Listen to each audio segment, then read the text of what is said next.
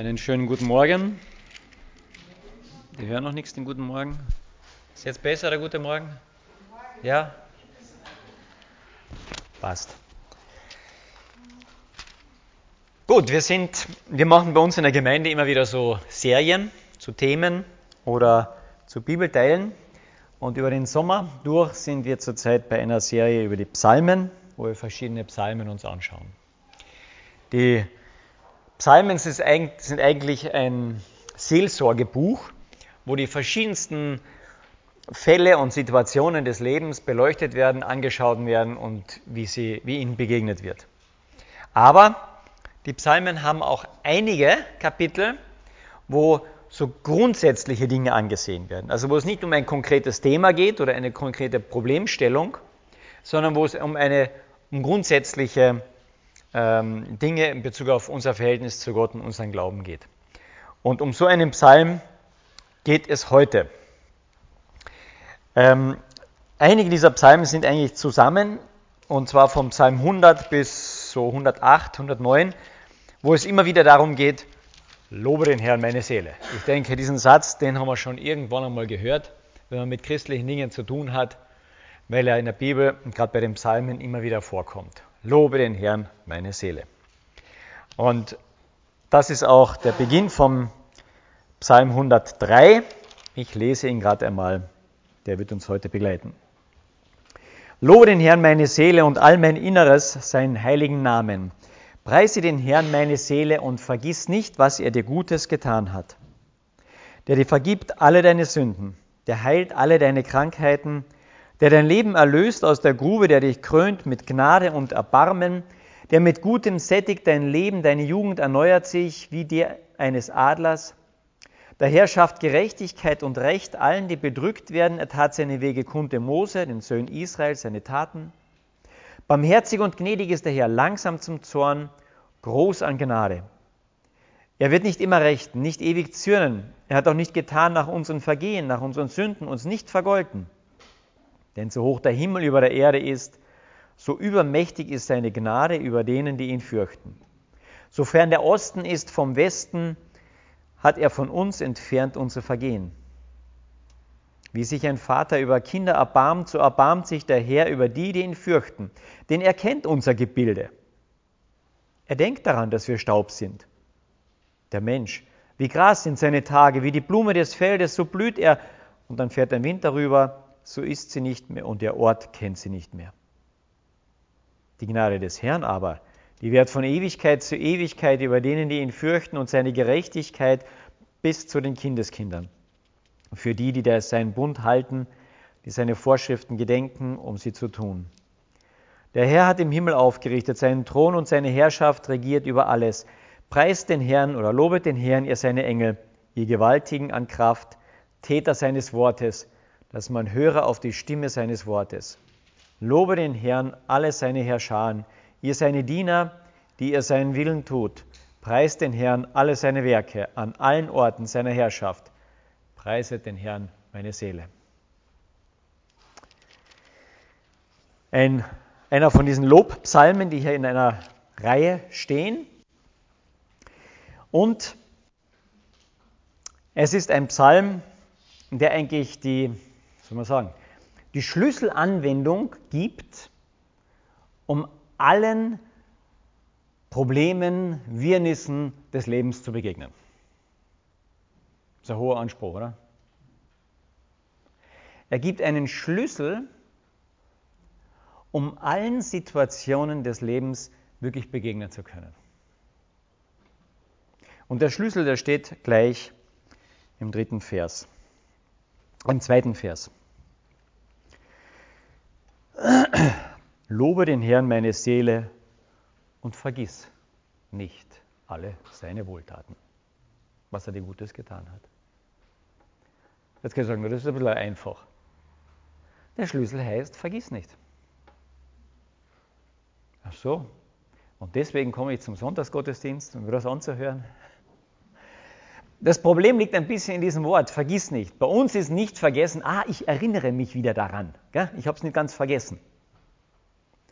Aber das biblische Vergessen, das geht, ist viel was Tieferes. Und, und die Predigt heute wird darum gehen, was das bedeutet eigentlich, dieses Vergessen oder eben nicht vergessen und sich daran zu erinnern. Also nehmt einmal mit, der Schlüssel ist Achtung, nicht vergessen. Oder negativ, wenn man vergisst, gibt es Probleme. Ich gebe so drei oder vier verschiedene ähm, Aspekte von diesem Vergessen. Erstens, warum soll man das nicht vergessen? Warum ist das so wichtig? Und zweitens, wo soll dieses Erinnern oder Nicht-Vergessen stattfinden? Und wie soll das eigentlich dann noch geschehen? Und was soll ich nicht vergessen? Fangen wir mal an mit dem Warum. Warum soll ich nicht vergessen? Wenn wir in der Bibel das Wort vergessen einmal in der Konkurrenz nachschauen, da kommen wir auf ganz interessante Verse. Ähm, ich, ich pick nur so ein paar heraus, damit es klar wird, um was es geht.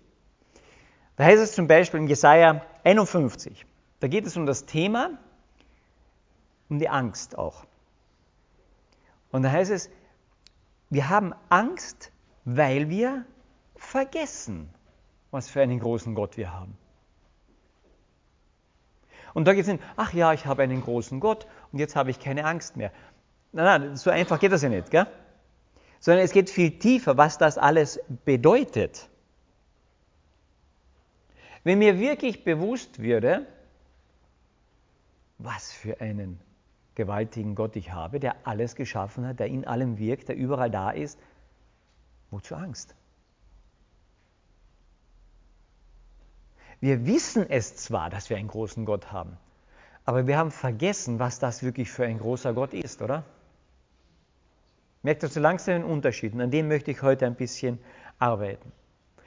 In, Im 2. Petrus, in Kapitel 1, da gibt es eine ganze Auflistung von Gutem. Ja, was wir alles an, an Gutem, an Charaktereigenschaften entwickeln sollen und wie wir eben fröhlich und freundlich sein sollen und, und, und, und.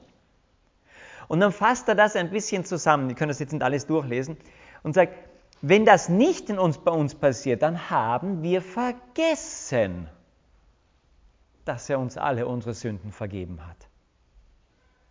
2. Petrus im ersten Kapitel gegen Ende. Wenn das nicht in unserem Leben passiert, diese charakterlichen Veränderungen, dann haben wir vergessen, was er uns Gutes getan hat, dass er uns unsere Schuld vergibt. Ja, klar, als Christen wissen wir, Gott hat unsere Sünden vergeben. Na, klar. Aber was bedeutet das? Und je tiefer wir hier erfahren und erinnern, was das wirklich bedeutet, desto positiver wird unser Charakter verändert. Eine umgekehrte Sache. Gott, heißt, äh, sagt einmal, Gott vergisst all unsere Sünden. Gell? Er schmeißt sie ins äußerste Meer. Er gedenkt ihrer nicht mehr. Er vergisst sie. Das heißt, Gott sitzt auf seinem Thron irgendwann einmal und sagt, wow, da habe ich doch irgendeinen Kerl, der hat 2008 einen Blödsinn gemacht. Und dann kratzt er sich hinterm Ohr Gott und sagt, was war das wohl? Das ist nicht das Vergessen von Gott. sondern hier merken wir, dass Vergessen etwas anderes ist im biblischen Sinne. Das ist eine zentrale Haltung einer Sache gegenüber, die ich ganz zentral in meinem Leben halten will. Gott hält dieses Vergessen meiner Sünden zentral bei sich. Ich gedenke dem nicht mehr, er hält es ganz zentral. Und deswegen ist er begnadigt. Deswegen ist er so wertvoll in meinen Augen. Deswegen setze ich das für ihn ein. Deswegen bereite ich eine, ihm eine Stätte. Weil er dieses Vergessen ganz zentral hält. In der Bibel ist dieses Vergessen oder sich an Dinge erinnern etwas zentral halten, das unsere Haltung und unser Handeln dadurch bestimmt. Das ist übrigens in unserem ganzen Leben so. An das, woran wir uns hauptsächlich erinnern, womit wir uns beschäftigen in Gedanken, prägt unser Leben. Sieh so. Wenn wir in erster Linie sagen, boah, was haben wir alles Gutes erlebt und wir sind dankbar dafür und können immer sagen, boah, das ist aber super gewesen, und werden wir fröhliche Menschen. Das prägt uns. Aber wenn wir immer wieder sagen, boah, das habe ich noch nicht erreicht und eigentlich hätte ich das noch gerne gehabt und hier bin ich auch zu kurz gekommen und immer wieder werde ich übersehen und ich werde ein missmutiger Mensch. Das wissen wir. Das Dumme ist, dass wir in mehr die negativen Sachen behalten als die positiven. Wir haben eine Affinität zu den negativen. Und das prägt uns immer wieder mehr. Es ist ja schon komisch. Jemand muss jetzt zehnmal, 15 Mal, 20 Mal sagen, Mensch, das hast du echt gut gemacht, bevor du es glaubst. Gell? Aber er braucht nur einmal sagen, boah, du hast Mundgeruch. Glaubst sofort. Ja? Da tust du nicht fünf, sechs, sieben Meinungen einholen. Habe ich Mundgeruch? Habe ich Mundgeruch? Wenn das einmal jemand sagt, sofort. Das Negative nehmen wir viel schneller an und auf.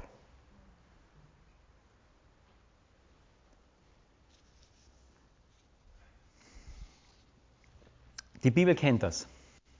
Und wenn wir das durchgehen, dieses Vergessen und Erinnern, dann merken wir, dass das ein ständiger Kampf ist, was auch Gott mit uns immer wieder macht. Wenn wir am Anfang gehen, äh, als das Volk Israel auszog und dann zogen sie durch den Jordan ins gelobte Land ein. Und Gott legte den Jordan trocken. Und das ganze Volk ging durch diesen Fluss durch. Wow, wir haben einen großen Gott. Und Gott sagt, halt, halt, holt euch die Steine, in dem Moment, wo sie durch waren. Holt euch Steine, macht einen Riesenhaufen hier. Warum? Damit ihr nicht vergesst. So sind wir. Wer von euch hat dann noch nie gesagt, boah, du hast immer irgendwas gemacht, das mache ich nie mehr. Also nie mehr. Das hat mich jetzt so geschockt, nie mehr. Und zwei Tage später hatte ich es vergessen? Nein, ich hatte es nicht vergessen, es war nicht weg. Nur es hat mich nicht mehr im tiefsten Inneren betroffen. Und deswegen war die Bremse weg. Im, Im 5. Mose, Kapitel 8, warnt Gott das Volk Israel, bevor es noch in das schöne Land hineinkommt. Warnt er es und sagt, wenn ihr in das Land hineinkommt, gebt Acht, dass ihr nicht stolz werdet und mich vergesst. Das ist so ein Blödsinn. Gibt uns Gott ein so ein Land. Wir warten schon jetzt zig Jahre drauf. Das vergessen wir doch nicht, oder? Und die waren kaum im Lande. Einige zehn Jahre später und haben die ersten Götzen aufgestellt. Das ist ganz tief in uns drinnen. Wir wollen Gott irgendwo vergessen, an den Rand schieben. Ähm, Römer 1 ist das, ist das klassische Kapitel dafür. Auf der einen Seite heißt es dort die ganze Zeit, ihr habt, ähm, ah, ich lese mal das vom Vers, vom Vers 18. Denn es wird offenbar Gottes Zorn vom Himmel her über alle Gottlosigkeit und Ungerechtigkeit der Menschen, welche die Wahrheit durch Ungerechtigkeit niederhalten. Sie wollen Gott an den Rand schieben, die Wahrheit. Ja? Weil das von Gott Erkennbare unter ihnen offenbar ist. Man weiß über Gott, man braucht nur die Augen aufmachen. Ja, ja, es gibt da was. Aber man will ihn vergessen. Wir wollen an die Seite drängen. Das ist tief bei uns drin, in unserem Herzen drinnen, seit dem Sündenfall. An die Kante mit Gott. Und Gott sagt in dem Psalm, in die Mitte. Ich kann nur Gott loben, wenn ich nicht vergesse, wenn ich mich erinnere, wenn das in die Mitte kommt, dann kann ich wieder Gott loben. Und dann geht es hier weiter, gell, in, in, denn sein unsichtbares Wesen ist sichtbar, wird geschaut. Sie sind ohne Entschuldigung. Aber weil sie Gott kannten, sie wissen über Gott, ihn aber weder als Gott verherrlichen noch ihm Dank darbrachten, sondern ihm ihre Überlegungen in Torheit verfielen, ihr unverständiges Herz verfinstert wurde. Lobe den Herrn, meine Seele. ist nicht passiert hier. Und das ist dieser Zwiespalt, in dem sich die Menschheit drinnen befindet. Sie wissen auf der einen Seite, ohne irgendwas drüber kommen wir nicht aus. Es gibt ja keinen Maßstab auch dann. Aber sich drunter stellen, das will man auch nicht. Schließlich sind wir die Krone gell, der Schöpfung ha, oder der Selbstschöpfung. Und in dem Psalm sagt er, lobe den Herrn, meine Seele. Muss ich ihn wieder finden.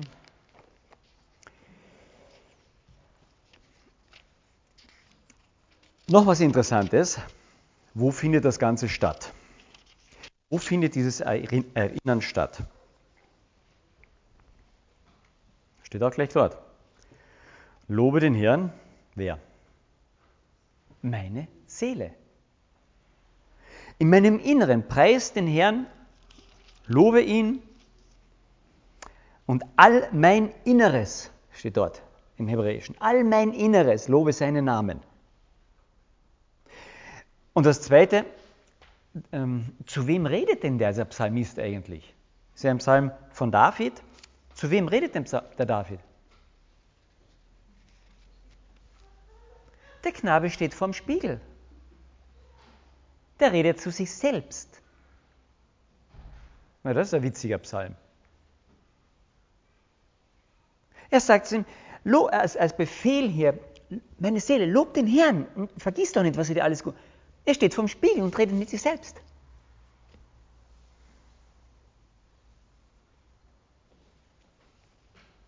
Das ist Meditation in der Bibel. Er hat ein Argument, eine, eine Auseinandersetzung mit seinem eigenen Herzen. Er hört auch auf sein Herz, was sagt ihm das? All diese tollen Dinge. Und gleichzeitig merkt man aber, da ist Gott auch mit drinnen. Er, es ist auch ein bisschen ein Stück Gebet mit drinnen. Und das ist das, was biblische Meditation, biblische Kontemplation ist. Und dafür brauchen wir Zeit. Das geht nicht automatisch. Das geht nicht einfach so im Gottesdienst. Das geht nicht einfach so, wenn man mal ein Liedchen pfeift. Aber das ist das, was mich verändert. Wo findet diese Auseinandersetzung in Bezug auf Lobe den Herrn meine Seele statt? Hier. Zwischen mir und meinem Herzen in der Gegenwart Gottes. Und das mag vielleicht für einige neu sein, aber das ist ein ganz, ganz wichtiger Teil, um Veränderung von innen heraus zu schaffen. Viele ich eingeschlossen, kamen zum Glauben, haben sein Leben, mein Leben Gott anvertraut und habe ich gedacht, und jetzt verändert sich alles. Steht doch in der Bibel. Und was mich schockiert hat über, mein, über Jahre hinweg immer wieder, dass sich manches so grauslig nicht verändert. Ich weiß nicht, bei euch das Erleben ist. Ihr habt wahrscheinlich einmal Gott angenommen und seitdem rotiert ein Heiligenschein hier oben, die Flügelansätze hinten wachsen, alles wird hell und schön, oder? Also meine Erfahrung war das nicht. Aber meine Erwartung war immer, jetzt muss ich darauf warten, dass Gott alles neu macht bei mir. Und alles wird heil und schön. Und ich habe nicht begriffen, dass es hier zwei Teile gibt. Das eine ist, dass Gott mich immer durch Jesus Christus sieht und sagt, er rechnet mir alle Gerechtigkeit zu. Alles, was in Jesus ist, zu. Aber dass ich noch alles an Blödsinn, Unsinn und Sünde begehen kann, das möglich ist. Erstmal nicht mehr anrechnet. Aber ich war so frustriert, ich habe gedacht, ich tue dann auch keine Sünde mehr letztlich. Irgendwann bin ich sündlos. Funktioniert nicht. Und da sind die Psalmen da. Und sie sagen, um an diesem alten Menschen unter der neuen Herrschaft Neues zu wirken ist ein Wachstumsprozess. Neues Testament spricht ganz viel vom Wachsen.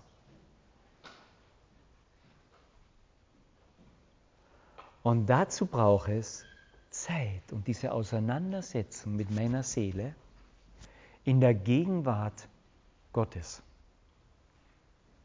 Vergiss nicht, was er dir Gutes getan hat. Erinnere dich. Mit mir selbst gut argumentieren, auf mein Herz hören, auch die Emotionen merken, sehen und das Ganze in der Gegenwart auch vor Gott bewegen und mit Gott auch besprechen. Das ist die biblische Kontemplation, das ist die biblische Meditation.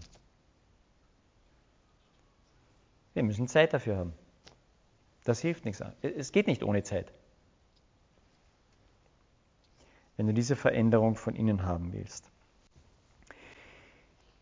Jetzt gibt es Leute, die ähm, gehören nur für Inneres, ja. Das sind diese Bauchleute, ja. Meistens schlank. Aber sie hören nur so auf ihr Bauchgefühl, ja. Mein Bauch hat mir das gesagt. Das ist heute ganz in. Das ist ein Teil davon, aber bitte nicht alles. Und dann gibt es Leute, die, die reden nur mit sich. Ja, das sind die, die, mehr die Asketen, die sagen, also ab heute wird nicht mehr gesündigt. Ja, also das kommt bei mir nicht mehr in Frage. Und heute mache ich das wirklich so und ich reiß mich da zusammen. Und die kriegen auch einiges zusammen. Das sind diese überanständigen Menschen. Von denen gibt es viele bei den Christen und von denen gibt es viele bei, auch bei Nichtchristen. Toll. Und dann gibt es wieder andere, bei denen ist alles ein Gebet. Ja? Also da würde jemand im Wörtersee ertrinken und da würde dann am Ufer stehen und sagen, jetzt muss ich erst drüber beten, ob ich ihn retten soll oder nicht. Und dann holt man sich noch Leute zusammen, ja, macht eine Gebetsgemeinschaft, soll ich da hineinspringen und ihn retten oder nicht? Ja, die machen aus allem ein Gebet.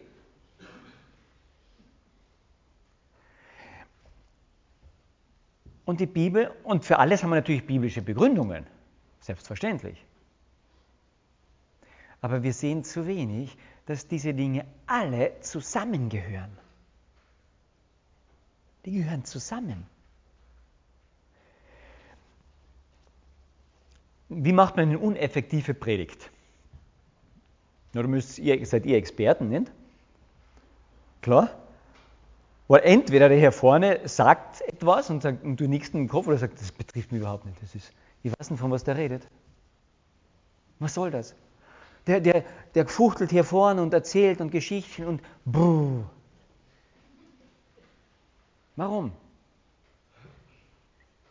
Weil ich zu wenig höre. Wenn ich zu wenig zuhöre, dann wird das, was ich sage, fit, oben irgendwo drüber gehen. Wenn du auf deine Seele und auf dein Herz zu wenig hörst, dann wird das, was du sagst, das, was du an Wahrheiten hast, zwar nach außen hin dir einen Touch geben, aber innen wird es dich kaputt machen.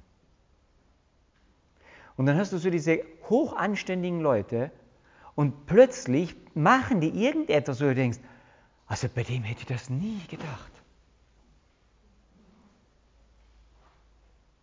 Weil innerlich die Zwiesprache mit dem eigenen Seele und mit Gott nicht stattgefunden, dieses innere Erwärmen, dieses innere Erhitzen. Ich möchte ein Beispiel dazu nehmen. Ähm, wenn man ein Eisen, eine Eisenstange, die verbogen ist, wieder gerade kriegen will, dann kann ich die übers Knie richtig gerade machen. Aber wisst ihr, was dann passiert? Die Eisenstange ist an dieser Stelle, wo ich sie gerade gemacht habe, schwächer als an anderen Stellen weil durch das gerade Biegen die inneren Strukturen kaputt gegangen sind. Und das sind so die Hochanständigen. Ich muss alles gerade biegen. Wenn ich diese Eisenstange aber erhitze und dann gerade biege, dann bleiben diese inneren Strukturen erhalten. Und darum geht es. Dass ich vor Gott und in meinem Herzen heiß laufe und merke, hier berührt mich Gott, hier, hier, hier ringe ich um diese Gemeinschaft mit ihm, um die Wahrheit und um mein Herz. Und dann fängt von innen heraus dieser Prozess des Geradewerdens an. Dass aus der inneren veränderten Haltung die äußeren veränderten Handlungen kommen.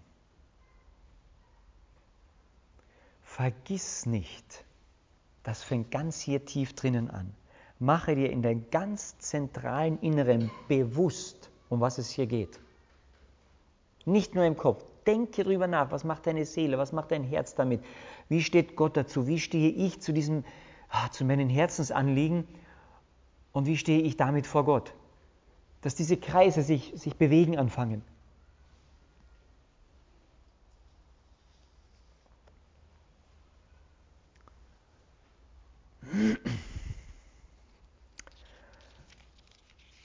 Also, warum soll ich das machen? Weil ich eben leicht vergesse. Wo soll ich diese Erinnerung stattfinden? Tief im Inneren, zentral in meinem Leben. Was soll ich erinnern? Hm, steht auch hier. Preise den Herrn, lobe den Herrn meine Seele und vergiss nicht alle seine Wohltaten, sein Gutes, was er getan hat. Wenn ich das im griechischen ähm, Neutestamentlich habe, vergiss nicht das Evangelium, die frohe Botschaft. Und dann ist ja eigentlich ein Doppelpunkt hier oder er müsste eigentlich ein Schrägstrich sein. Dann kommt die Auflistung, was diese frohe Botschaft ist. Und damit fängt er an, der da vergibt alle deine Sünden. Es geht immer wieder bei diesem Erinnern und bei der Veränderung in meinem Leben nicht um die großen theologischen Erkenntnisse, sondern es geht immer ums Evangelium. Bei den tiefgreifenden Veränderungen in meinem Leben geht es immer ums Evangelium. Und manchmal viele denken, dass du das kenne jetzt wirklich. Jesus für mich gestorben, ich muss das annehmen für mich, er ist auferstanden für mich, in der Taufe ist das alles nochmal symbolisch beschrieben und dann bin ich ein neuer Mensch in Christus. Das weiß ich doch bis da hinauf, oder? Die meisten von uns wissen das bis da hinauf. Nein, sie wissen es nicht. Wir vergessen es. Wir vergessen wirklich, was das bedeutet. Ja? Wir vergessen es.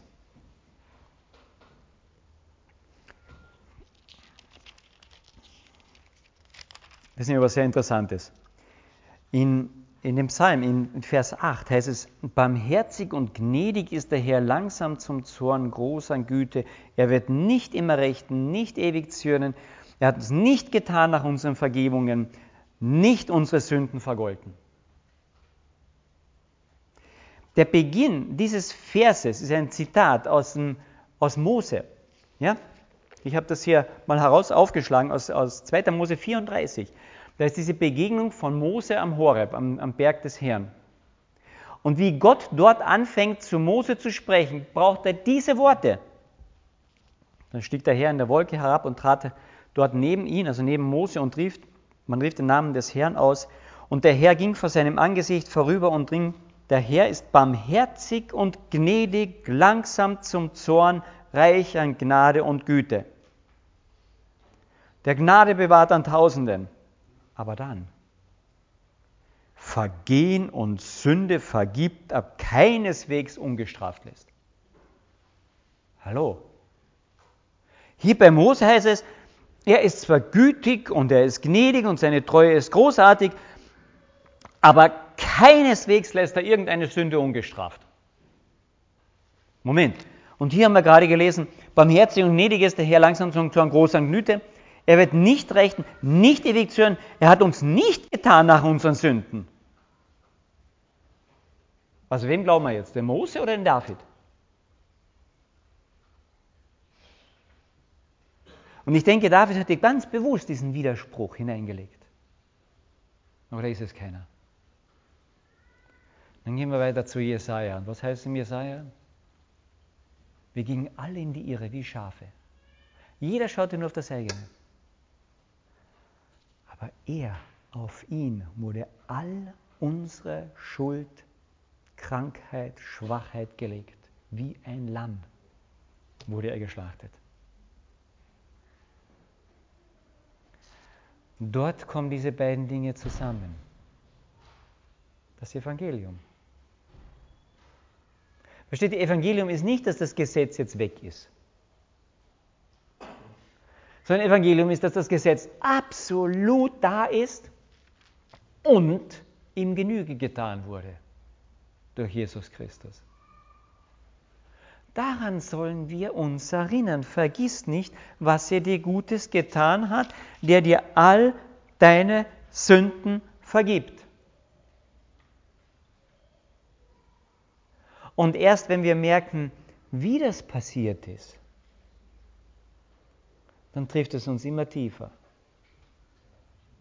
Natürlich haben wir nicht vergessen, Jesus ist für uns gestorben. Wie tief berührt uns das noch? Es gibt ein tolles Beispiel dafür. Um das ein bisschen zu veranschaulichen, berührt mich das oder nicht. Stell dir vor, du kommst in ein Zimmer und da sitzt eine Freund oder eine Freundin und liest ein spannendes Buch. Ja? Und du siehst, dass bei ihm sich eine große Spinne, wahrscheinlich so eine Tarantel, aus irgendeiner Bananenschachtel frei geworden ist und hinauf den Ärmel hinaufklettert zum Hals hin. Und du sagst ihm, du, hallo, bei dir kriegt eine große Tarantel den Ärmel hinauf zum Hals hin. Aha. Er liest. Du, hast du mich überhaupt gehört? Ja, ja. Was habe ich denn gesagt? Ja, bei mir läuft eine große Tarantel zum Hals hinauf. Zwei Sekunden, fünf Sekunden. Was? Bei mir läuft eine große Tarantel beim Hals hinauf? Der hat das zweimal gesagt, das Gleiche. Beim ersten Mal hat er ganz genau wiederholt, was du gesagt hast. Aber beim zweiten Mal hat es ihn tief im Inneren getroffen. Da wurde das zentral. Er hat sich sofort vorstellen, was passiert. Was ist eine große Tarantel? Wie schaut dieses haarige Viech da aus? Und das ist schon in der Nähe von meinem Hals. Das geht innerhalb von Sekunden. Gell? Bumm, ist das zentral. Und weil das so zentral wird, wird das seine ganze Haltung und sein Handeln bestimmen.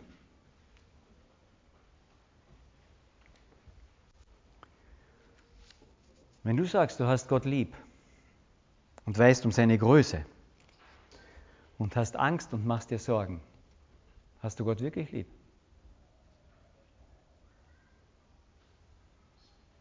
Versteht ihr den Unterschied, um was es geht? Ist diese Wahrheit, diese Wirklichkeit wirklich zentral?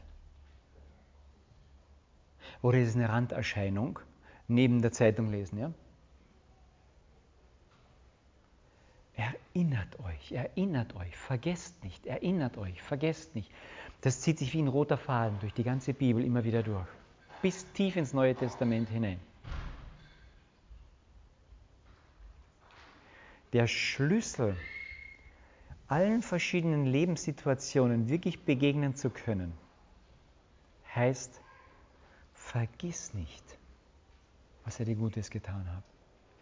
Das heißt nicht, Du kannst dich wieder erinnern dran, ah ja, das stimmt, das habe ich mal gelesen.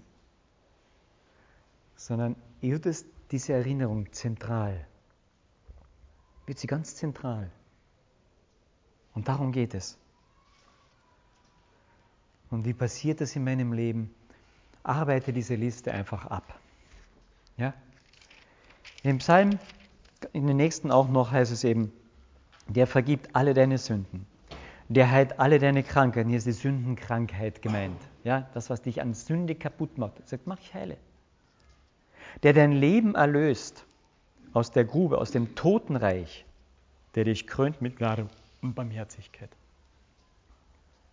Jetzt können wir sagen, ja, das ist ja toll. Und dann geht es weiter, gell?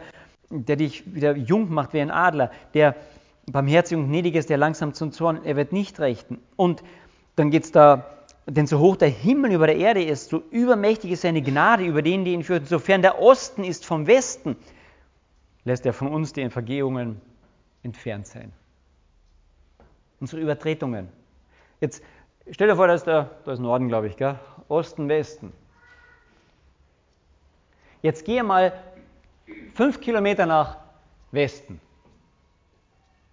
Wie weit ist dann Ost und West voneinander entfernt? Geh 100 Kilometer nach Westen. Wie weit ist dann Ost und West voneinander entfernt? Versteht ihr, die zwei werden sich nie berühren. Nie. Und so entfernt lässt Gott unsere Sünde von uns sein. Das ist nicht schlecht, oder? Das ist eine Metapher, das ist ein Bild. Das kann uns ein Stück berühren. Das ist schön. Aber es ist noch nicht das ganze Evangelium.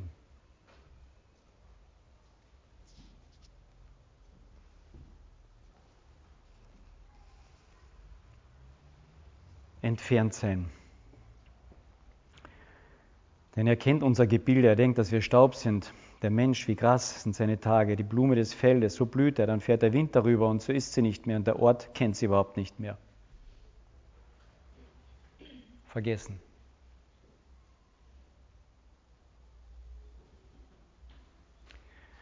Damit unsere Sünden so weit von uns fern sein können, wurde ein anderer für uns zur Sünde. Wurde vergessen ging an diesen Ort, wo niemand mehr sich sorgt. Kein Mensch kümmert sich mehr. Ich denke, das ist Hölle, wo du keine Bedeutung mehr hast. Kein Mensch mehr nach dir fragt. Vergessen. Ist eine schlimme Sache. Mein Bruder eine seiner Töchter war eines Tages nicht sehr gut zu sprechen auf die Familie und lief in den Wald. Und irgendwann im Walde wurde der Wald wahrscheinlich zu tief, zu dunkel und zu alleine. Und dann kam sie wieder zurück und lief mitten in die Familie hinein und sagte, ich bin wieder da. Und alle schauten und sagten, du bist wieder da? Wir haben nicht gemerkt, dass du weg warst. Das war schlimm. Das war schlimm. Das ist das, wenn Gott sich umdreht, unser Platz weg ist, es denkt keiner mehr dran. Und das ist der Platz, den Jesus für uns eingenommen hat am Kreuz. Dem sein ganzes Zentrum war sein Vater. Sein ganzes inneres Sein war, wow, ich und der Vater sind ein. Was ich den Vater tun sehe, das tue ich auch. Ich liebe den Vater und der Vater liebt mich. Wir gehören zusammen. Und dann hängt dieser Jesus am Kreuz und sein Blick geht zum Vater. Und er hat sich umgedreht. Der hatte sich umgedreht. Und alles wird finster und dunkel. Und dort hat er meine Sünde in den äußersten Westen in den äußersten Osten getragen, damit sie nicht mehr bei mir sein muss. Das ist der andere Teil des Evangeliums. Und erst dort, wo mich diese Person berührt,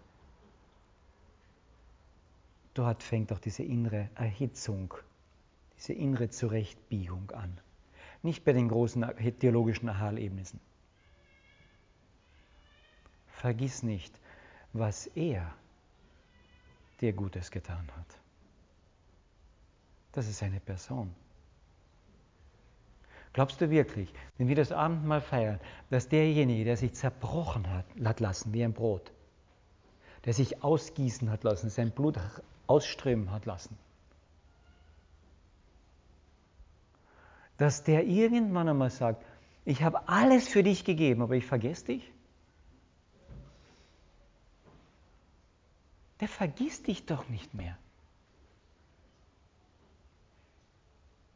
Und wo dich anfängt, das zu berühren, vergiss nicht, was er dir Gutes getan hat. Dort beginnt diese innere Umwandlung zu einer inneren neuen Haltung, um neue Handlungen zu setzen. Nicht umgekehrt. Wollen wir noch beten?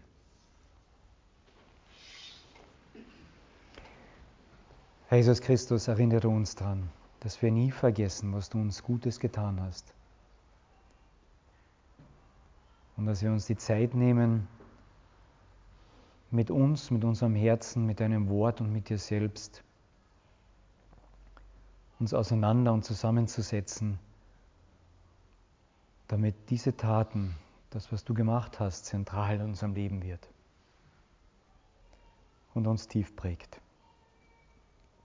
Bewahre uns bitte dein Wort und hilf, dass wir es im Alltag wiederholen,